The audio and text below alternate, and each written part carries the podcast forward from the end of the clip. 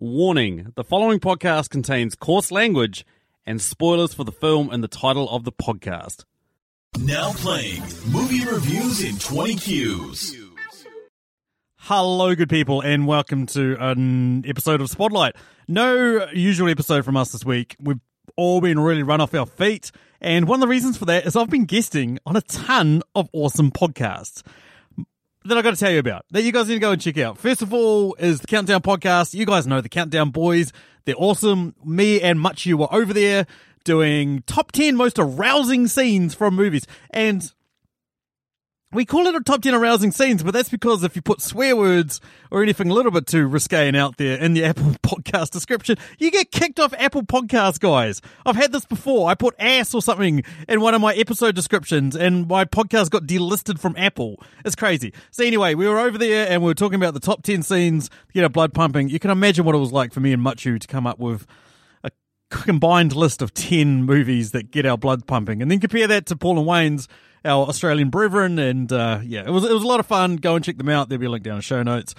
Another awesome podcast I was on is the Binge Movies podcast. Jason, re- I, mean, I think I reached out to Jason. Jason reached out to me. No, I'm pretty sure I reached out to Jason. I said I love your format. I've seen you've had on M from Verbal Diorama. You've had Paul from the Countdown podcast. I want to come on. I want to come on. And one of the suggestions was Muppet movies.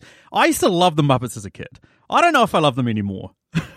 I, I had to watch five Muppets films and then rank them. So we did the Muppet movie from 1979. We did Muppets Take Manhattan. We did the Great Muppet Caper. We did Muppets from Space. We did Muppet Treasure Island. I realize these aren't in chronological order, guys. These are just the ones that I'm remembering. But had an absolute blast. Got to talk about movies for a lot longer than I normally do. And uh, Jason was like, he was awesome. He's a great, he's a great host. He's awesome.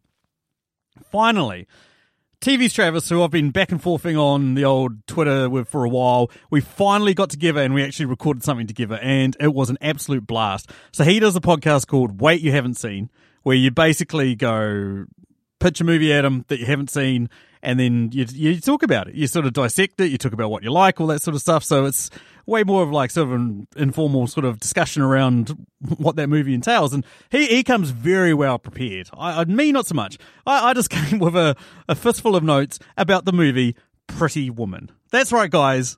Pretty Woman. I went down through the box office lists of every film ever, had a look at which ones I hadn't seen.